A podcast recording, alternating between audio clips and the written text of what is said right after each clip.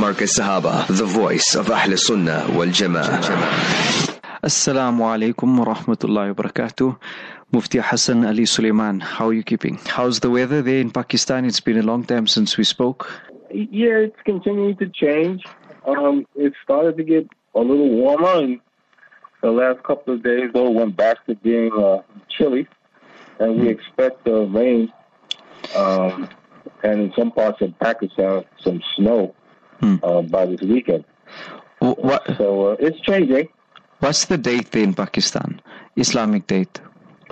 Are you people following Saudi's moon sighting or how does it work there?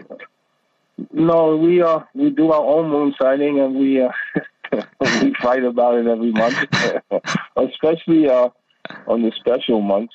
Hmm. Uh, we fight about it. There's one group of uh, Pathans um, in KP. Uh, they they always follow Saudi. They go against the government. Uh, but now there's this new election. Uh, I, I don't know what's going to happen uh, this year. Hmm. Uh, we'll see what happens. Okay, so But today is Wednesday. Huh? So today's the 17th. 17th. So The 17th of Shaban. Yes. Okay, so it, it's basically um, the same as South Africa. Okay. I think um, most of the world is, is on the same page uh, this month, I think.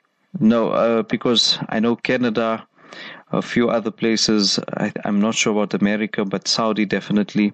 They one day ahead. So for them today will be the 18th of Shaban. So nonetheless, um, maybe it will eventually, if we spot the moon on the same time during the same period, basically, then probably it will end up the same. But Allah knows best. For your analysis on certain events that take place, especially the burning issues, um, anything you want to share with us first? Um, it, seems like, uh, again, only they are, the people who are actually there are the ones that are suffering and the ones that are uh, calling on Allah. And this is in the forefront of their mind. Um, there's, there's almost no talk at all here in Pakistan. Hmm. uh, about it, about uh, Philistine, especially since the election. Okay. Uh, we had the elections on the 8th, okay, of this month, and um, a lot of rigging, cheating, and, and what have you. And, and that's taken um, what little attention we had for the Philistine, that's it's just taken away from it. And um, with regards to the elections there in Pakistan, you said it's taking place at the end of this year. So, No, it, it took place already. We had it in uh, the election was on the 8th of February in America.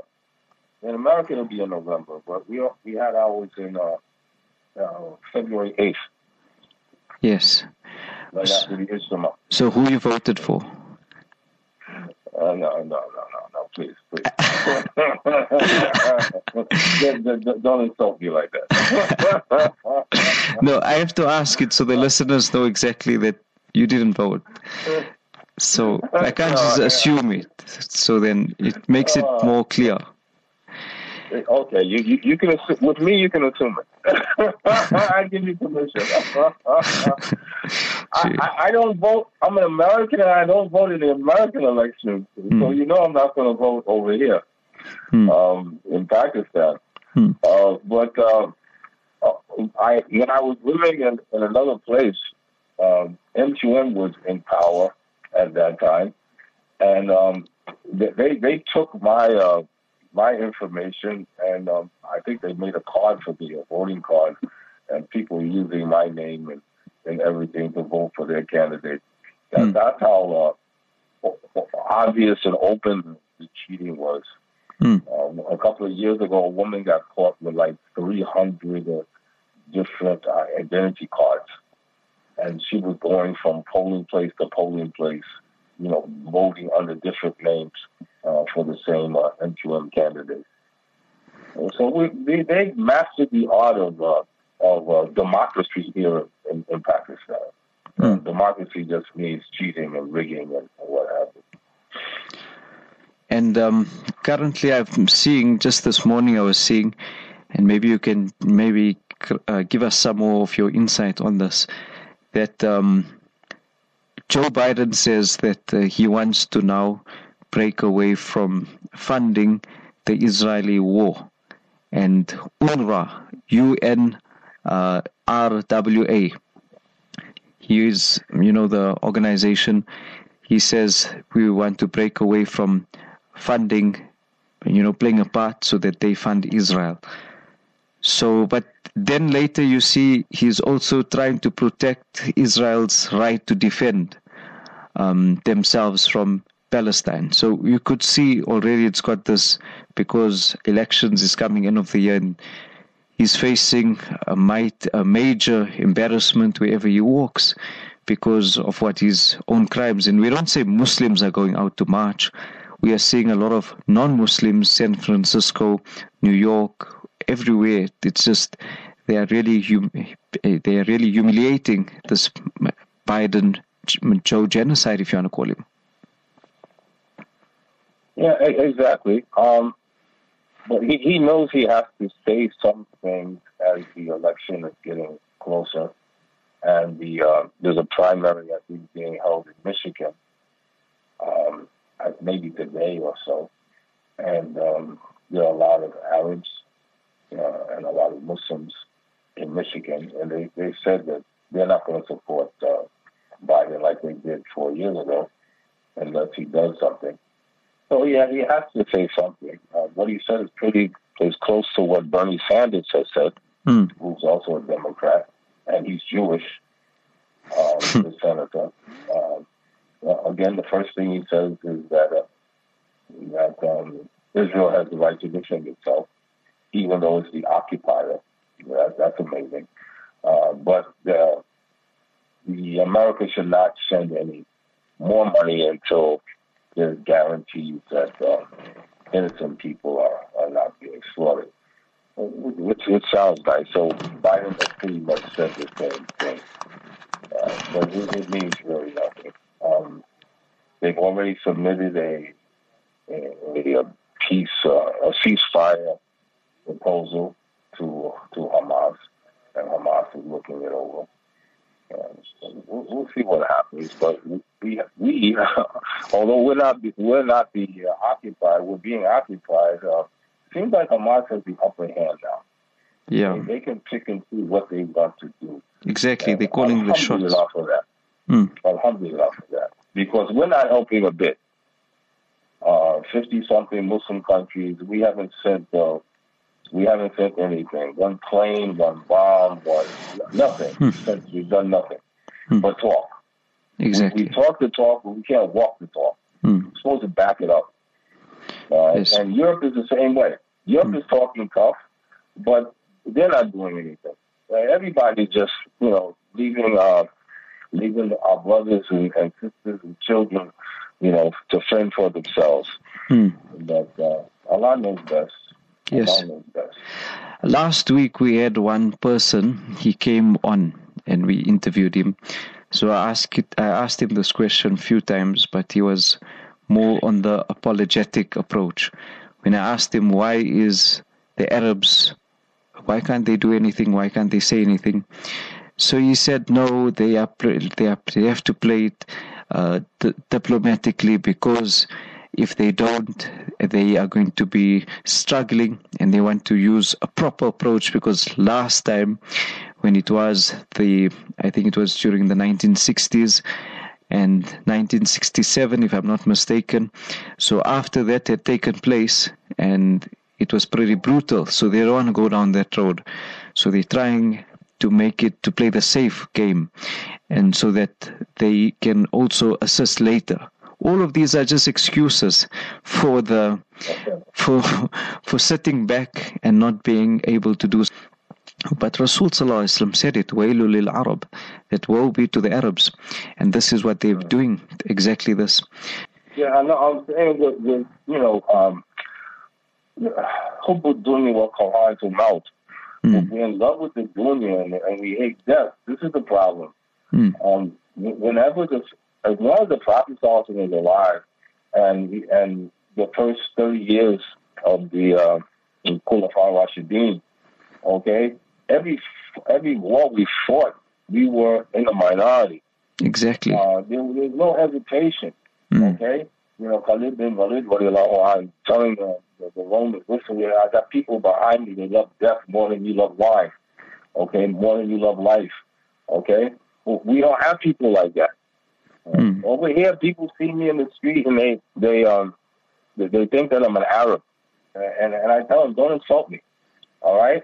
Um, it, before I, I would have loved to be said I was an Arab because I don't know my family history. Okay, maybe I'm saying it. I have no idea, but because of uh, slavery and our names were taken away from us, and you know new identities and what have you uh, in America, the blacks in America. Um, so I would have loved to go say yes, yes, I'm Arab, I'm Sayyid, or this or that. But now, uh, uh, no, I look at the Arabs and they're, they're so feminine now. They have mm. no, they have no, they have no, whoa, there's no testosterone in their body. Mm. uh, we, we, we invite we're supposed to go. We're supposed to go to to the Jews, invite them to the deen. Uh, if they don't accept, we ask them for the jizya, and if not, we settle it with the sword. There is no fourth option. I don't mm. understand it. Exactly. All right, we, to play it safe. How do you play it safe? Sahaba played it safe. huh? Mm. In 30 years, the, the deen went from Mecca, Medina, and to halfway around the world, all the way to Europe mm. China to the edge of uh, Africa, all the way to Europe. And, and, look at us now. We, we can't we can't hold on to the property that we have instead of expanding. Mm. It's, it's, unbelievable. Unbelievable how coward we are. Mm. And I think they've realized that on the battlefield, when these believers, Muslimin, are in the minority, they're going to bring us down. That's their thinking. So over the years, realizing what the blunders were, so backed by Shaitan, who is the master behind all of this deviation, so he also inspires them and tells them that look, don't do it this way now. You're gonna lose, definitely. Why don't you work on the minds of people? Al-Ghazwul Fikri, the it is the bombardment of thoughts, the psychological war on mankind. So now the iman of people are weak, the Arabs, us in general. So as we are speaking now, just thinking, you know, last time we spoke about the masjid. Alhamdulillah, today Fajr Salah time, I, I, I thought it's almost Maghrib time because Maghrib Salah, the masjid is full and it was fuller than normal. I, I, I thought, is it a big day or what's happening today? But Alhamdulillah, probably, you know, the build up to Ramadan, it says improving in our masjid at least. But I'm just saying that this bombardment of thoughts, kufr, ideas, all of this, a gradual approach is the plan of shaitan. And we've seen it now in our schools as well. Actually, you just think to yourself, now when I look back, how, your chances of coming out from a school with belief is very seldom because of as already as you signed up for that you've signed up for everything that comes with it so now in south africa i'm sure you've heard of the BELA bill which they want to introduce you have yeah. to you basically as a parent you have no right over your child you cannot say anything so w- why don't we pose this question to them then and say you know what you're taking so much of responsibility. Why don't you look after them also in the nourishment and nurturing them, all of this here? Why, where are you then sponsoring all of this? Of course, sponsoring schools, they'll be there with conditions, but this is mm-hmm. the reality. Yeah, but the, part of the problem with seeing in the bombardment of ideas is the success that um, of the social media. Um, mm-hmm. Back in '67 and, and, those other wars, '73 and these other wars, there was no social media, so we only got one side of the story.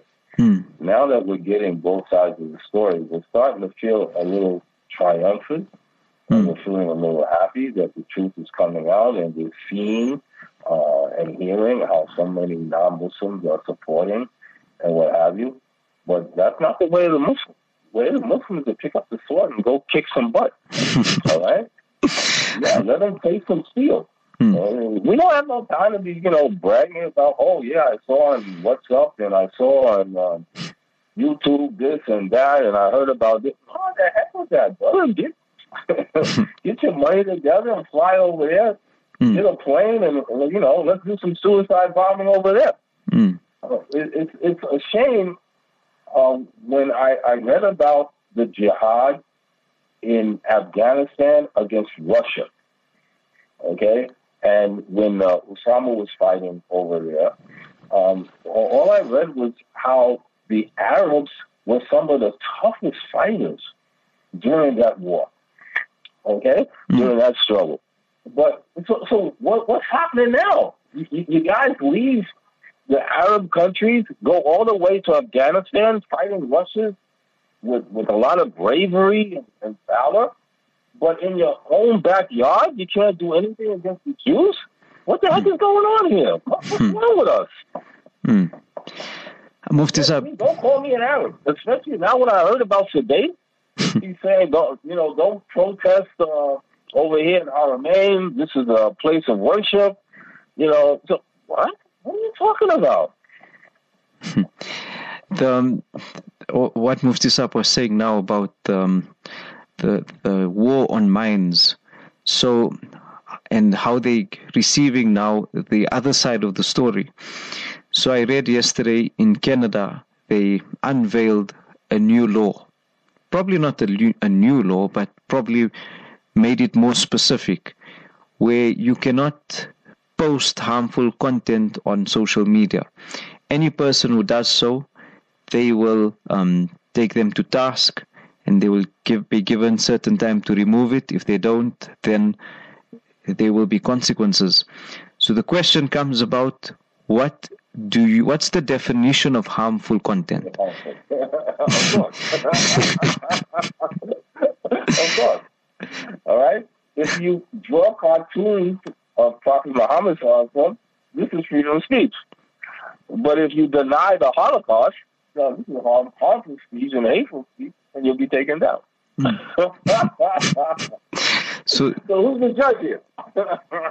that that's their way of curtailing or putting restrictions on for the truth to come out.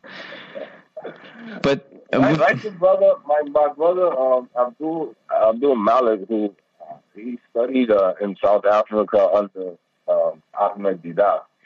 Um, and he learned this, uh, you know, comparative religion, you know, debating uh, about the Bible and what have you. Uh, but he, he talked about how in the American court system, all right, they bring out the Bible, which has Sharia in it. Huh? It has law in it. Right? Uh, in the courtroom, they bring out the Bible. You put your uh, left hand on the Bible, all right, and you raise your right hand and you swear you'll tell the truth. Okay, and after you finish doing that, then they take the Bible and they put it in the drawer hmm. and they judge you on American law. yes, yes. All right, because that, that is the same with what they're doing now in Canada. Hmm. okay. I I recall we when you know these hotels and that we never used to go before. So they used to have in the drawers this. They used to keep a Bible there, and yeah, the, it, the crazy people. yeah. in charge of doing that all over the world. Mm. In every hotel in the world. but exactly, but we wouldn't want the Quran to be there either way because it would just mean desecration of it. Because I rem- I recall a lot of Muslims. So, Muslims want that. Muslims want the same thing though. Mm. They want Qurans put in these uh, hotels also. Because, okay. Mm. it's uh. See, but in, in, in America, you know, you, you go to a hotel, you're uh, non-Muslim, take his girlfriend or a prostitute or whoever to a hotel and uh, commit zina, all right, and then open up the drawer and look at the Bible and start uh, feeling, you know, a little guilty and, and what have you. And, you know, sometimes maybe their life will change, or maybe they'll go to church again, or something like that. Uh, but but they don't they don't uh, take a shower or or clean up or, or anything like that. And you can imagine what would happen if you know if we put Qurans in there. Hmm. So. And, and I recall a lot of Muslims what they used to do, and I'm not saying Muslims must do this, but they used to take the Bible, like you know, the youngsters are crazy. They t- they used to take it, and out of anger, they just throw it out of the window, and the, so because there's there's truth inside the Bible. Yeah, so you cannot I do that. yeah, I asked Malana guy about that, mm. um, and and he said that uh, there's truth still inside of it, uh, and you should it should be touched with wuzu. Hmm. You should you should touch the Quran the same way when you uh, you should touch the Bible like you touch the Quran. Okay.